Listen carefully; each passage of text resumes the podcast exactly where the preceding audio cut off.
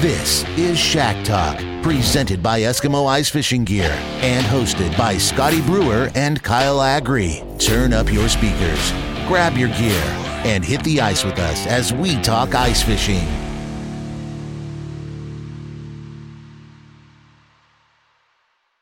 Hey everybody, welcome to Shack Talk. Scotty Brewer and Kyle Agri of Brewer Agri Outdoors. Come on in, grab a bucket, have a chair. We're going to talk ice fishing for oh, I don't know, Kyle, how long? Maybe half hour, hour. We'll we'll see how it goes. We'll see where it goes. We'll, we'll see where it goes. Uh, it's brought to you by Eskimo Ice Fishing Gear.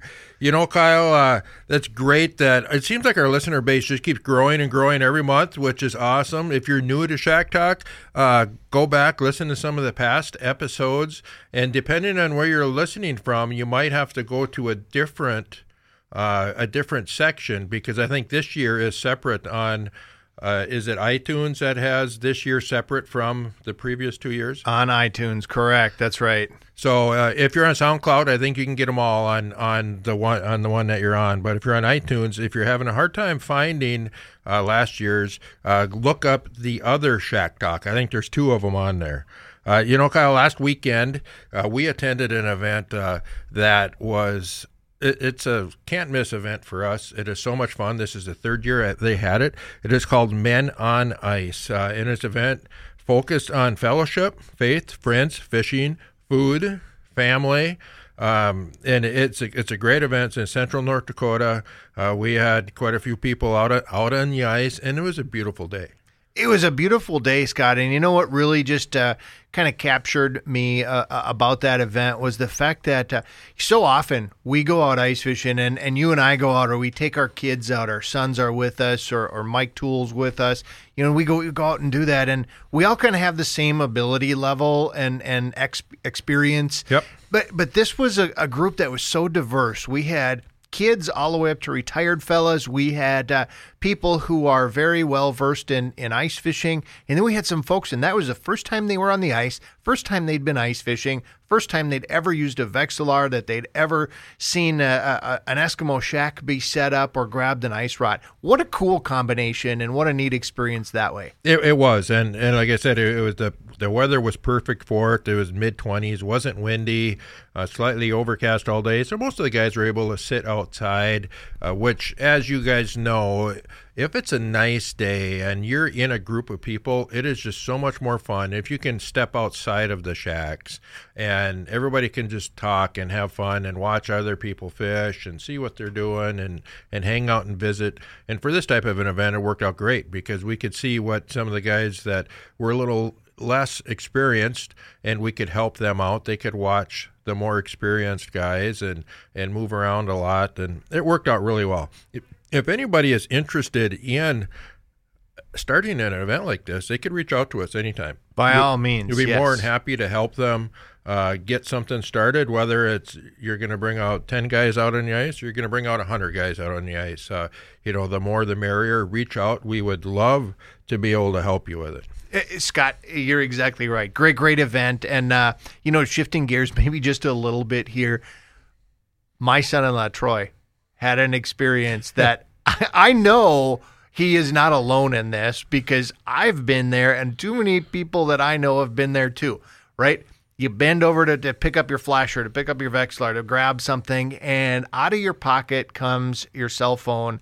And of course, like a magnet, where does it go? Oh yeah, right down the hole. Right down the hole. I will say I I was fishing pretty close to Troy when that happened, maybe 25 feet, and I seen him stand up, and then he just kind of, oh.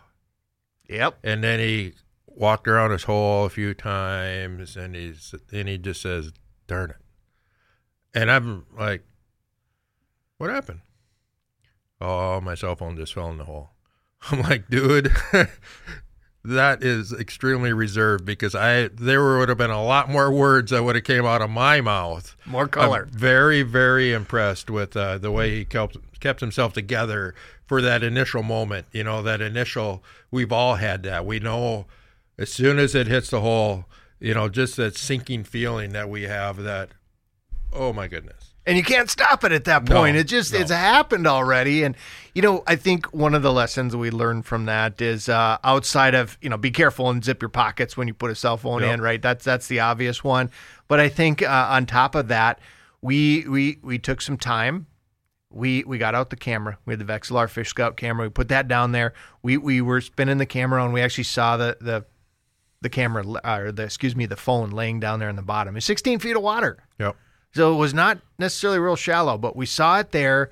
Um, we kind of joked around a little bit, saying that uh, the the bluegills were watching, you know, YouTube videos on on ice fishing while we were up there wondering what to do. But um, we ended up drilling a couple more holes adjacent to the hole that the phone fell through, and and we did that because we were trying to drop you know, a, a a line with uh, with some hooks on it down there to see if we could snag it. And I honestly didn't know whether we had a chance of doing it or not. Um, third hole, we could see that that lure was landing on top of the phone, and lo and behold, he kept working it, and and he he got it hooked, and and he lifted that rod up, and I saw the weight at the end of it. And uh, I said, go really, really, really, really slow because we don't want to lose this. And he grabbed the line. He did a hand over hand thing, and he got it all the way up. And and what, what was what was kind of well, maybe funny, but uh, not to him anyway. Um, that phone was still on Yes. when it came back up. Yep. Yeah. And I, I don't know. So what's the report since then? Has is that phone still around? I know it had some issues right after that, and they tried to save it, but I haven't talked to Troy, so I'm kind of is is that phone history? Well, it is history, but um, you know the, the the good thing about it is uh, with his particular plan and the insurance he has, he's got like a, a two hundred dollar deductible versus a thousand dollars for a new new phone, and uh, so it's still going to cost a little bit out of pocket, but yet um, much much better than if he would not have had that phone recovered. Correct. Um, yeah, and that's a great, uh, it's a great, great story. And I, I was amazed that you guys actually caught it um, and and brought it back up. And yeah, it, it was a fun weekend all the way around. You know, uh, we we caught a lot of sunfish when we were up there. You know, the trip, the goal was to catch sunfish. We did catch some walleyes too. Uh, incidentally, actually, we were fishing with small tungsten jigs, caught some walleyes. Um, what is your favorite way to catch or to cook fish a- after you catch it? You know, there's we a lot of us we do a lot of catch and release, which is great. We we absolutely love people that do catch and release. Uh, same with selective harvest, which is catch and release a lot of fish, but keep a few for the frying pan. Uh, that's why we started. That's why our grandfathers and great grandfathers started fishing years ago, was so that they could put a meal on the table, and and that's great. We love it when our listeners go out, uh, bring home some fish that they can feed their family. What's your favorite way, Kyle, to cook some fish? Panfish. Let's say panfish. Well, panfish and, and I, I think Scott, you know, any any fish. As as I go back to my childhood, um, we did a lot of fish fries. Love fish fries, and uh, Yep. you know whether it's uh, deep frying or or my grandfather was just always always one to uh, to just dip them in a little flour, salt, and pepper, and fry them in butter on a cast iron pan on the oven, and uh, that's pretty good stuff too. That's very good. Um, but what was really neat is is back when I first met you, Scott. Uh, which man, that goes back a long way. It's another lifetime ago. But uh, doing a fish fry, that was what you did with your fish. yep. And and what has really been neat is to see some of the things you enjoy cooking. You enjoy kind of diversifying what you do with your uh, with your fish when you bring it home. And um, to answer your question, what's my favorite way to, to cook panfish? My preference on panfish is I love fish tacos. My wife has a great recipe for a fish taco sauce, and, and the way she gets all the fixings lined up, um, and, and we fry those panfish up. That's probably my favorite. But I look at you do a you do a walleye stir fry, which you can do with any kind of fish. You can do fish tacos with any kind of fish too. You do a walleye chowder. Um, we've made pickled pike, pickled fish. We've smoked fish. We've done other things like there's so many things you can do with fish when you when you have them outside of just a a, a fish fry. And I, I appreciate learning so many of those things. Yeah, and one of the one of the things that I like to do with um, fish, it's not necessarily by species, but by size and thickness of the fillets. So for like a walleye stir fry, you actually want a thicker something, a thicker fillet because you got to fold the fish in with all your vegetables. And with panfish, it would just all fall apart into these tiny little pieces. So you know, bigger bigger pieces, you know, like from two pound walleyes would be is better for that. Um, for panfish, fish tacos is perfect for it because they're smaller, skinnier little pieces that would fit well inside that taco shell. Um, also, another great way if you want panfish is like when we're frying fish, I will have a couple of different types of fish batters. You know, like a FM Walleyes has a really good dill batter. If you've never had dill flavored fish batter, it's it's very very tasty. But use that for like the main course. But let's say you're doing some walleyes in the dill batter, but for an appetizer, maybe do uh, some sunfish or some perch, some thinner pieces in like a Cajun batter. So then it's almost like little Cajun fish chips, you know, as an appetizer. So you kind of want to think a lot about. You could do that with walleyes too, but you know the think try and think about the big picture and you want your appetizers to be thin little pieces and then your main meal to be thicker meatier pieces you know and so you might want to set your species that way as to what part of the meal you're going to use them in So what are you cooking tonight, Scott? that sounds absolutely delicious. So, if any of our listeners want to find out more information about some of our recipes, we do have some on breweragriOutdoors.com. Um, there's some good ones there, some that you may not have ever heard of before, some of them that we've talked about, and it's a great way to do it. Um, and if you got some of your own favorite recipes, let us know. Let us know. We're, we're always looking for new ways to cook fish. Um, if, if you have something that is unusual, something that you you know it's kind of a tradition in your family, in your hunting and fishing groups, uh, let us know what those are. We'd love to hear about them. All right, uh, stick around because we're going to have some great Shack Talk coming up. We're going to have a tip and tactic segment from Justin Boo. He's going to talk about tip ups. And a good buddy of ours, Mr. Mike Toole, uh, with a location destination segment that isn't necessarily about a specific place on the map that you're going to find, but more of a, uh, a general idea. And, and that's going to be reservoirs. We're going to talk about reservoirs. They're not really a lake, they're not really a river, they're kind of in the middle. So uh, Mike's going to tell us some differences there in case you want to go out and tackle a reservoir this winter. So stick around and we'll be right back with more Shack Talk. Introducing an entirely new class of ice augers, the gas powered F1 and propane powered P1 rocket augers from Eskimo. These ultra lightweight augers run fast, spin fast, and cut fast thanks to their performance tuned engines, high speed transmissions, and all new cast bottoms. All Eskimo Power augers feature an industry leading five year warranty. Get assurance, get reliability, get Eskimo. Learn more at geteskimo.com. Hey everybody, welcome back to Shack Talk. Scotty Brewer and Kyle Agri of Brewer Agri Outdoors. Come on in, grab a bucket, and have a seat. We're going to chat ice fishing. And this episode, along with every episode of Shack Talk, is brought to you by Eskimo Ice Fishing Gear. Uh, and that's going to actually work out pretty well here because both Kyle and I, as you know, are uh, Eskimo Pro staffers. And we're going to chat with another Eskimo Pro staffer in this segment, uh, Justin Bu. He is going to chat a tip and tactic segment, and we're going to talk about tip ups. And this is a this is something that Kyle and I are pretty interested in because we don't necessarily know a lot about it. We we don't do a lot of it. We fish uh, Minnesota, you know, natural lakes. We fish North Dakota, you know, up in Winnipeg, and there's usually a, not a lot of tip up stuff. You know, Kyle, for us, I think if we're going to do tip up fishing, odds are it probably would have been on Devil's Lake. Uh, That's right. Chasing some big northerns or something like that. But we don't do a lot of tip ups. So uh, we're going to get a really good education from Justin, just as uh, all of you who are listening are. Uh, welcome to Shack Talk, Justin. Thanks for having me, guys. I'm glad to be here. So uh, you you hail from uh, Janesville, Wisconsin, and uh, we we were just chatting a little bit ago. Uh, Kyle and I, the first time we had went out to Wisconsin uh, for some pro staff stuff, we ended up getting out on the lake, and all of the guys that were out there, they they're all sitting around drinking coffee, leaning up against their pickups, and they got tip ups all over the place. And we're like, "Hey, when are we going to go fishing?" And they're like, "We are fishing." And like, hmm This isn't Yep, the a- this isn't the kind of fishing we're used to, but where you're at, it's very very popular in Wisconsin and a lot of areas of the of the country. It's that popular. Why is it that uh, you, who is a who's a guy that a very avid angler, and you prefer tip ups and you use them pretty much exclusively? Why is that?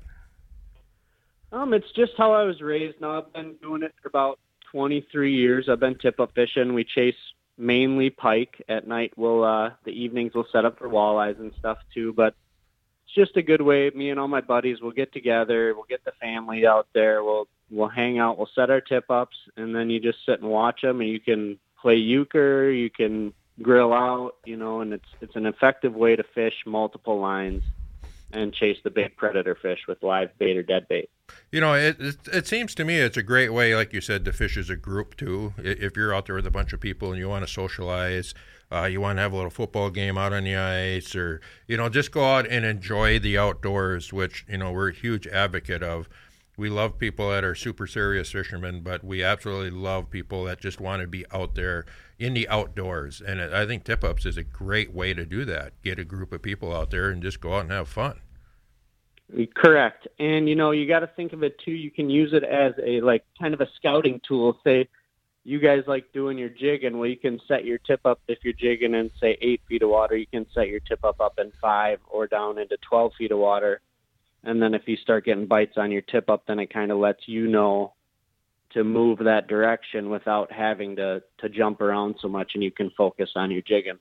You know, Justin, that's a great point uh, to use it sort of as your scout while you're on the ice uh, because you can't, as an individual, necessarily fish all those different depths at once, but you can when you have uh, when you have a tool like a tip up. Now, one of the one of the things that um, I grew up and tip ups were there, you know, they were an option, but typically as as you said they were they were used for maybe big predators, for pike or something like that. But what I've learned in visiting with you is that you can actually use a tip up to catch just about any species of fish that you might target through the ice.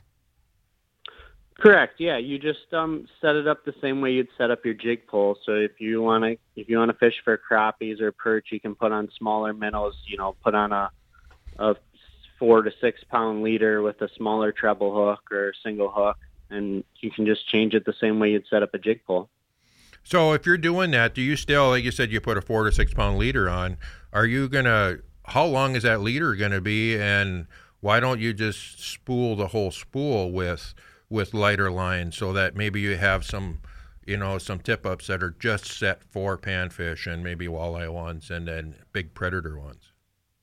Well, I do have some tip ups. I usually have like in my tip up box, I'll have three set up for big pike. That's my main target, and I'll have three set up usually for walleye.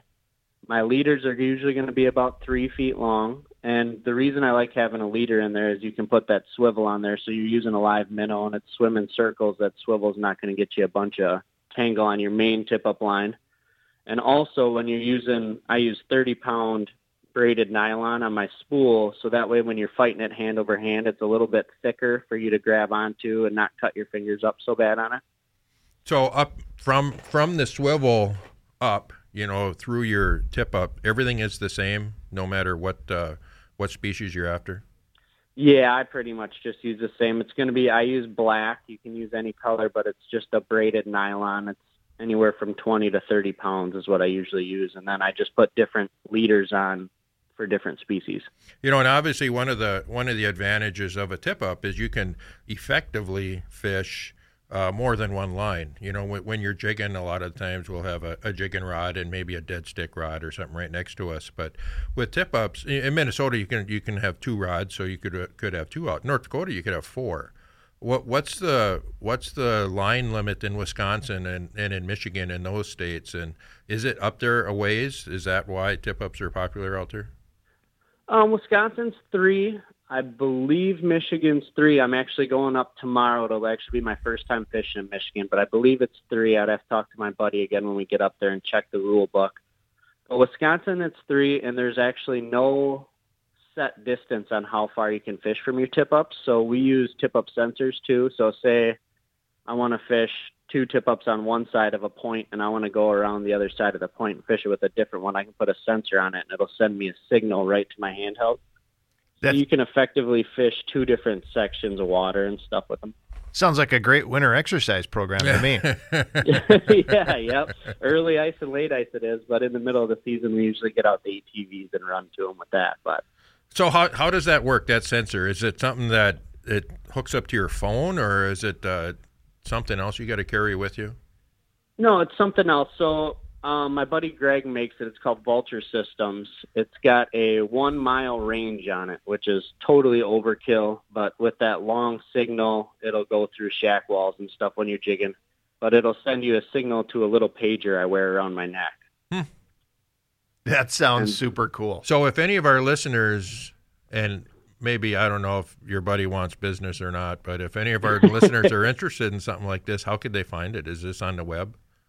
Um, you can go to vulturesystems.com or otherwise their Facebook page is Vulture Systems as well. Huh. Or my Facebook page. I'm a pro staff for them, so I'm I'm always posting for them too. Yeah, that's pretty interesting idea. That really opens up the, the gamut of things. You know, like you said, if you got a snowmobile or four wheeler, uh, you can really check out a lot of different areas, and especially for something like pike, where you, you just you can let them run for a long time if you got a pretty good spool. That's that's pretty cool. So, what about uh, a lot of tip ups? You know, depending on weather, you never you never know about. Uh, whether or not you're going to have all those those false flags and how do how do you set your tip up so that you can uh, set them properly with with the wind and with the weather Okay, so a tip up it's it's for anyone that doesn't know, it's a metal ring hangs down off of the flag that connects to a T bar. So then when the fish pulls, the T bar will spin and it'll release the flag to go up. All I do is whichever way the wind's blowing, I just always make sure your flag is so that it blows onto the T bar, not off. And if it is a really strong wind, we do what we call a double hook, which is the part that hangs down will hook on the T-bar, and then the other side, the main beam of the flag, you can hook on the other side of the T-bar. So then, no matter which way the wind blows, it, it's never going to blow it off. okay. Huh. This isn't necessarily a tip up commercial but what brand tip ups do you use? Because i know there's a lot of different ones out there and there's a lot of lot of different styles of them what's what's your favorites? And let's talk about a couple of different styles Yeah, there's a ton of really good styles out there right now. I am a strictly Beaver Dam tip-up fisherman. They're made in Beaver Dam, Wisconsin. They last forever. Um, a lot of the tip-ups I use are actually older than me.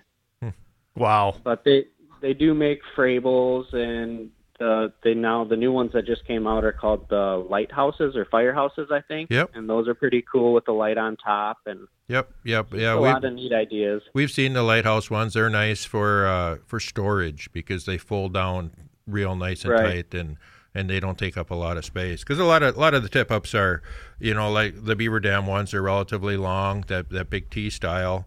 Uh, the polar ones are that way. There's quite a few of them that are that are that style. You know, then they have the round ones too, which you can stack into a into a five gallon pail. But um, there's so many different options out there, and I highly recommend that if somebody is going to go out and get into tip up fishing, just kind of maybe get a couple of the different styles and see what they like and what works best for them.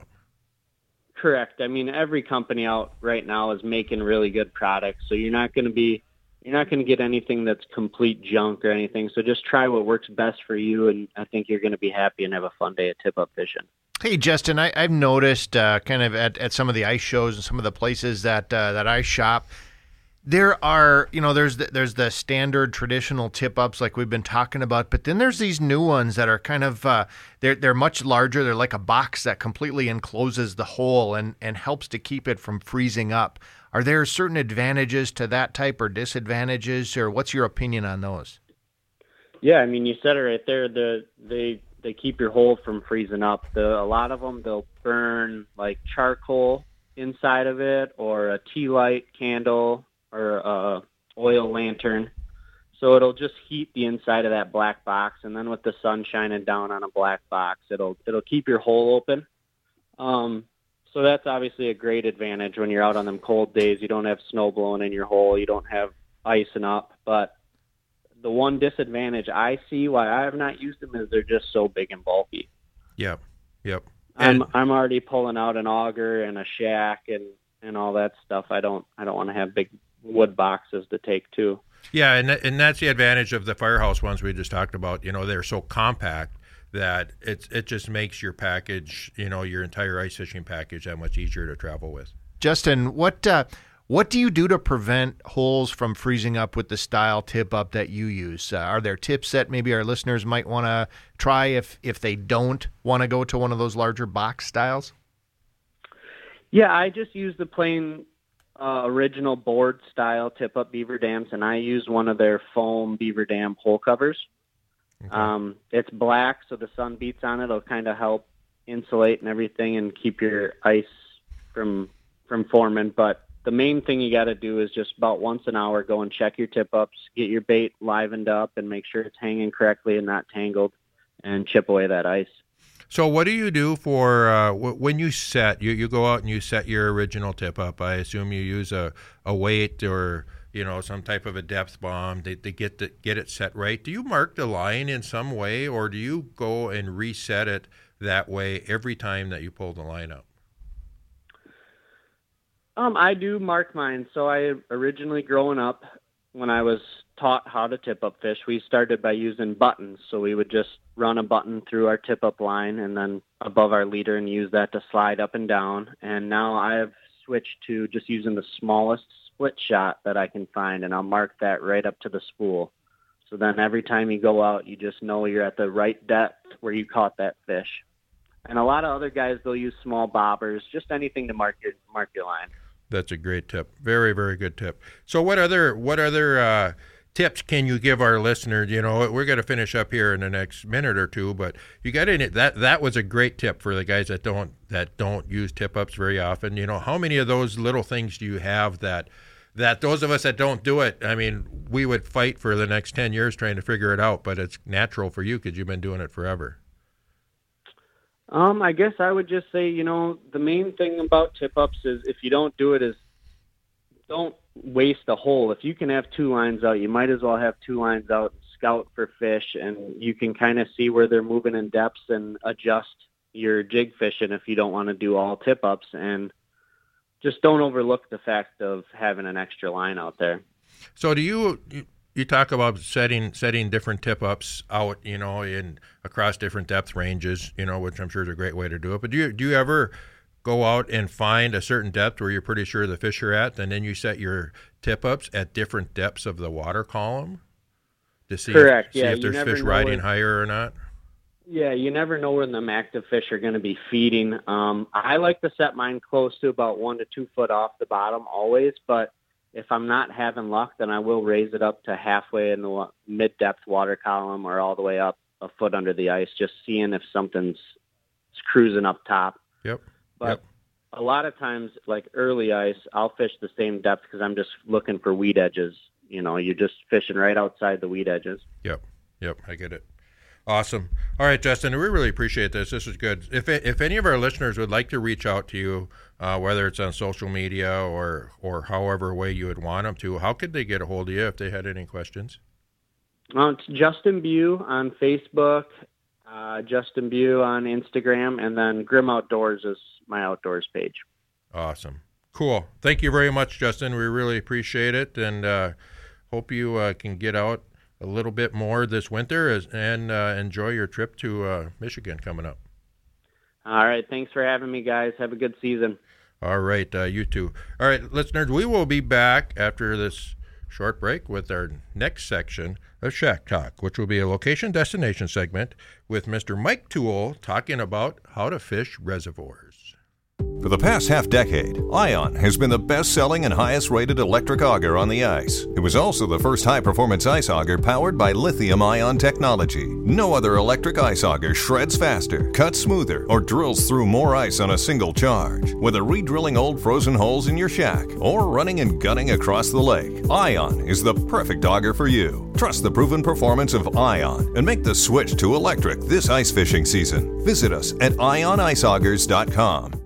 Welcome back to Shack Talk. Kyle Agri and Scott Brewer of Brewer Agri Outdoors. And, uh, you know, that was a great, great segment on uh, perch fishing tactics with Aaron McCoy. And we're going to, after the break now, we're going to be looking at a little bit different in our location and destination segment. We are uh, very, very pleased to welcome Andy Gorski of Frank's Great Outdoors in Linwood, Michigan. And, and before uh, we start talking to Andy, I, I, just think we need to recognize.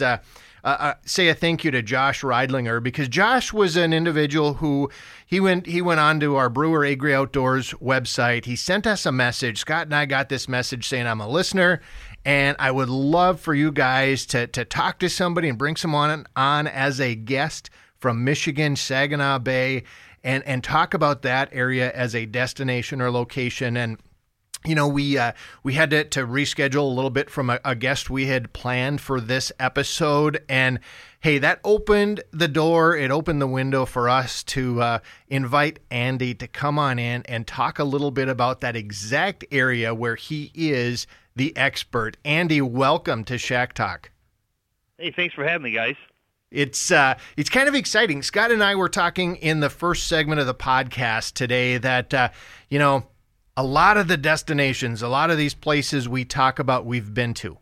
And we're very, very fortunate to live where we do, where we have so many great ice fishing destinations within a, a car or truck drive um, from our homes. But you know, neither of us have been to Michigan. Neither of us have fished either open water or ice fishing in Michigan, let alone on Saginaw Bay. So we are so extremely excited to hear kind of what uh, what you do, how you how you pursue fish, how you pursue the sport of ice fishing out there. Uh, it's really really a, a, cool opportunity. So tell us.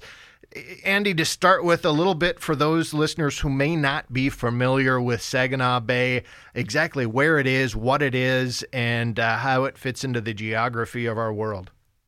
Uh, well, we're in the mitten part of Michigan. We're in the Saginaw Bay, right, right on the inside of the thumb, um, and it's a very big body of water. And the wind can have an adverse effect or a good effect depending on what's going on, what's the direction. So in the bay here, summer uh, time, northeast is not very good because uh, it makes the waves really big, comes right down the pipe, and, and it gets really rough. So in the wintertime, when things freeze up, northeast isn't so bad because it'll push the ice in, keep the ice in from flowing out, from going anywhere, and everything stays tight. So a west wind in the wintertime, what will happen is there'll be these pressure cracks that'll form along the the, uh, contour lines. Mostly, if you look at your map, it's it's pretty funny. I've traveled along them to find out how they all work, and the west wind will push them, will separate the tr- the pressure cracks. So it can be quite hairy sometimes getting back in if you're not paying attention to what's going on. Um, so most times, if if the bay freezes right all the way across, it's no problem. It's just like a speed bump. You go over top and away you go. But uh, it's it's a body of water or piece of ice to be respected. That's for sure. You don't want to go out there, A, number one, alone. You don't want to go out without a GPS or at least a compass. Uh, there's some definite safety features that we, you know, in the last 10, 15 years that have come about that really make it a little bit safer for everyone. You know, Andy, as you're talking about that, I'm trying to imagine in my mind, and, and, and what you're saying is great advice anytime we're out on, on big water, we're out on big ice. And um, certainly where you're you're talking about there, Saginaw Bay, and and Saginaw Bay. When I looked at a map, was was that that big big that wide bay that comes off of Lake Huron. So it's it's part of the Great Lakes. It's it's really just a, a little bay off of that very very large lake. And uh, looking at the statistics, you talk about you know the uh, the the ice and the ice sheet this isn't a small little area. Um, what I saw was over 1,100 square miles of water. That's absolutely amazing. Yeah, it's a big body of water, and I mean, guys fish it obviously from both sides. So, you know, the guys over on the east side, their their ice stays a little longer, gets a little quicker if we're always getting that west wind pushing over there. So, us guys over here on the west side of the bay, you know, I live right across the street from the bay, so my stuff is pointed at the lake. I can take off whenever I want, but we usually the best ice isn't real good till about the first of February. You know, if we get ice for the first of the year, it's usually pretty good. If we're out fishing walleyes right then, then we're ahead of we're ahead of schedule, and that's pretty good. But uh, for the most part, the good fishing don't start till right end of January, first part of February for walleyes to get out, you know, past a couple miles. So you know, Andy, you had mentioned uh, that that if you get dependent on the wind, you know that ice is going to move around a little bit. Um, and you and you need to be careful of that and watch the weather reports. Um, Yep. Once you know, and w- we have that here where we are in the upper Midwest, but generally, once a lake gets locked up, you don't have that because the ice doesn't necessarily have any place to go. Does Lake Huron lock up? That does it freeze solid throughout the year? You know, as you get later in the year, so that when you have that wind, it's still not going to push it out. Mm, It's been quite some time since the whole lake froze across. I off the top of my head I don't remember, but it's been probably five years since we had great ice that we could travel, you know, anywhere you wanted to without any trouble. I mean, the last two years it was okay, um, and then we had good ice forming, and then we had a warm spell, and the wind blew out of the west and separated. You know, the the last pressure crack out separated about 300 yards, 400 yards, and then it just sat there. It didn't go anywhere. It didn't come back. It sat there. It was open water, and you couldn't get to it and do anything. You know, you want to talk about a bunch of sad-faced ice for sure, sitting on shore looking at it. You know, we're all just sitting there twiddling our thumbs, waiting for it to freeze. But uh, when it did, it was fun. Yep. So, um, as long as you have that, as long as you don't have that west wind, like you said, it's that west wind that can push it out. Um, if you got an east wind, you know, you're pretty much good good to go. So it sounds like anglers, for the most part, kind of got to take things day by day with the weather, and and honestly, you got to do that no matter where you go. But th- this is no different. Yeah, exactly. Um, but when that ice sets up, I mean, you know, the, the first ice we get first ice perch fishing starts off. Uh, you know, actually they were walking on some shore ice about first week of deer season, which is November 15th, and a little bit, little, little happened there. But then of course it got warm and kind of wrecked that. So we're some of the canals and and the cuts are frozen over in the bay, and the guys will start perch fishing a few bluegills here and there. But everybody's chomping at the bit, hoping it gets cold to get out there for the walleyes, because you travel anywhere from two to 10 to 15 miles to go do it. You know. So, Andy, as you look at traveling out there that distance, you know, uh, numerous miles out, uh, potentially those those cracks, those heaves, those pressure ridges.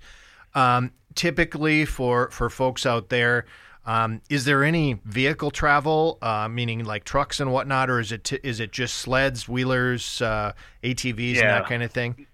mostly snowmobiles, four wheelers. Um, you know, is is the vehicle of choice. It's been about four or five years since I drove my pickup out there. I never thought I'd see it in my lifetime, but we did, and uh, we had, in fact, we had two two and a half feet of ice, and we were going out a couple three miles in trucks and catching fish in eight ten foot of water. It was great. It made ice fishing really easy, but that's been a couple years, you know. And most of us we all have our own snowmobile. We have a, everybody has their own GPS in their snowmobile. Um, they got their shanty. We have all our setups, you know, a way to transport our stuff. It, it works out pretty good. So there's a, I, I assume there's accesses all the way around the bay. Um, you know, it, it's such a huge bay, so uh, each town I'm sure has got different accesses Yep. and things like yeah, that. Yeah, we're close to Linwood. That's where we're at. We're kind of between Linwood and Pinconning, and at the end of both roads, there's nice parking. And then when, if it gets cold enough and winter gets here, you can park right on the ice. But other than that, you know, you have to find a nice spot. You know, there's a few different other access points that have good parking that you can slide on down there. So, uh, just in, in perspective to where things are with the rest of the world here, Andy, uh, you know, Saginaw Bay itself, but where you're talking about, that's north on the map. That's north of Detroit. And about how far north of Detroit are you? Eh, two and a half hours north of Detroit.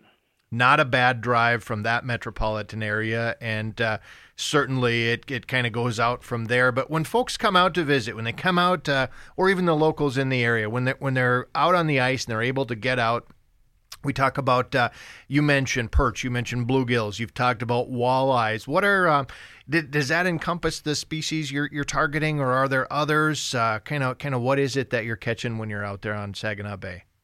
most guys are targeting the trout. I mean, trout. The, uh, they're targeting the walleye and the perch.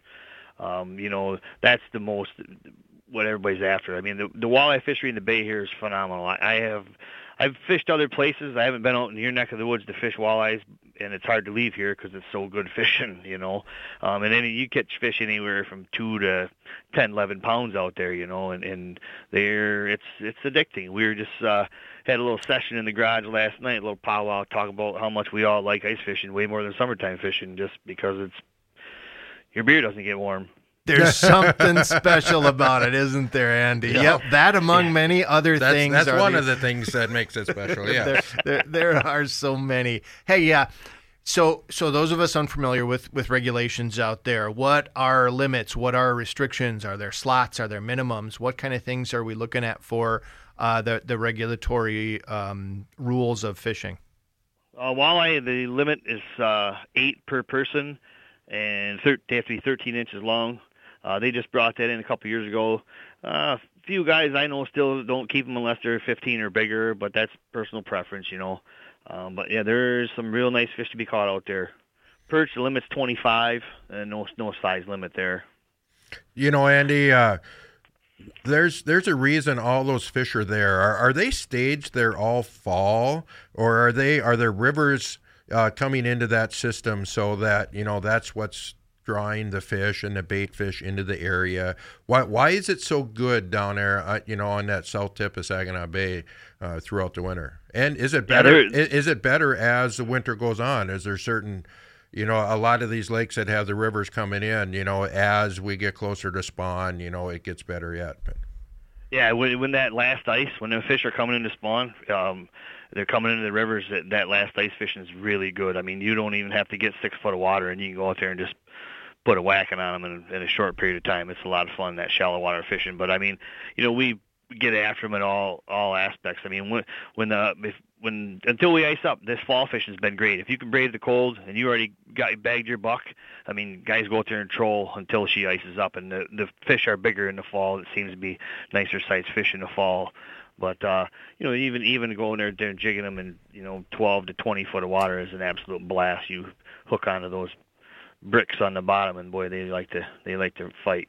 how long how long does the season go in the in the sp- in the late winter spring? Uh, well, the bay never closes, the lake, uh, but the rivers close. So March 15th, they're closed March 15th till the last Saturday in April. That's good to know. As someone who's planning a trip, uh, I would want to certainly keep that into perspective uh, in in terms of how you plan that with your season. Um, Andy, what are some of the tactics you use as you're out fishing? Um, you know, spoons, rattle baits, uh, live bait. What are some of the things that are, are common amongst the ice anglers out there?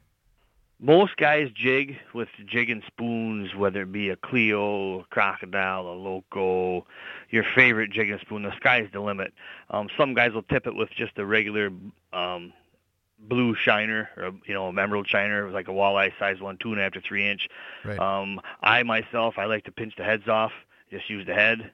Uh, in the last few years, when they uh, bumped it up to three three lines per person, a lot of guys started buying more tip ups, and they'd set a tip up on a you know tip up, and that really blew up. A lot of guys, no, not many people fish tip ups in the bay, and then when you can throw that extra line out there, they'd buy a tip up, leave that sit, or even the the dead stick method, which you just have that over the other hole sitting there with a live minnow off to the side, maybe a slip bobber on there, and that works too. If you take a break from jigging, you always got something down there wiggling, and you know attracting them in. Um, that that's a very effective as well.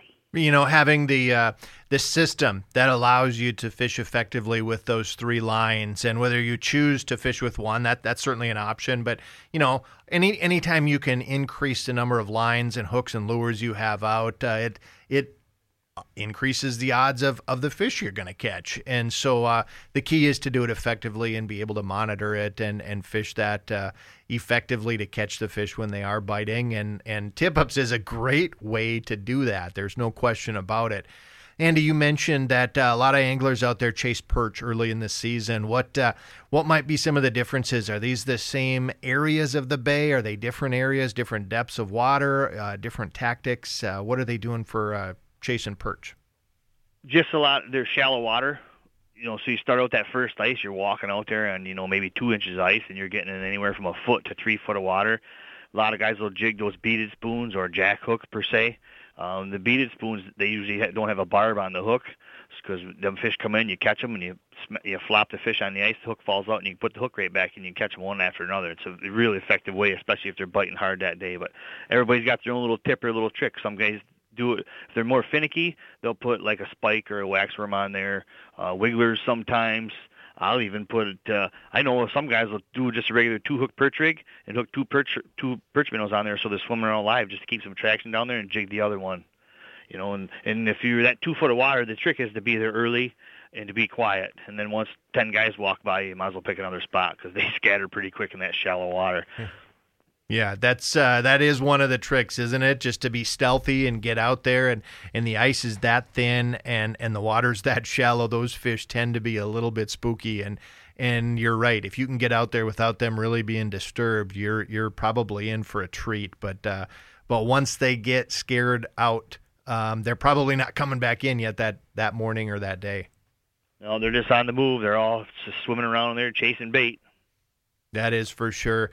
Andy, what uh, uh, what are the other things that uh, that folks out there are fishing, whether it be on the bay or inland, or there are other other opportunities in uh, the Saginaw Bay region?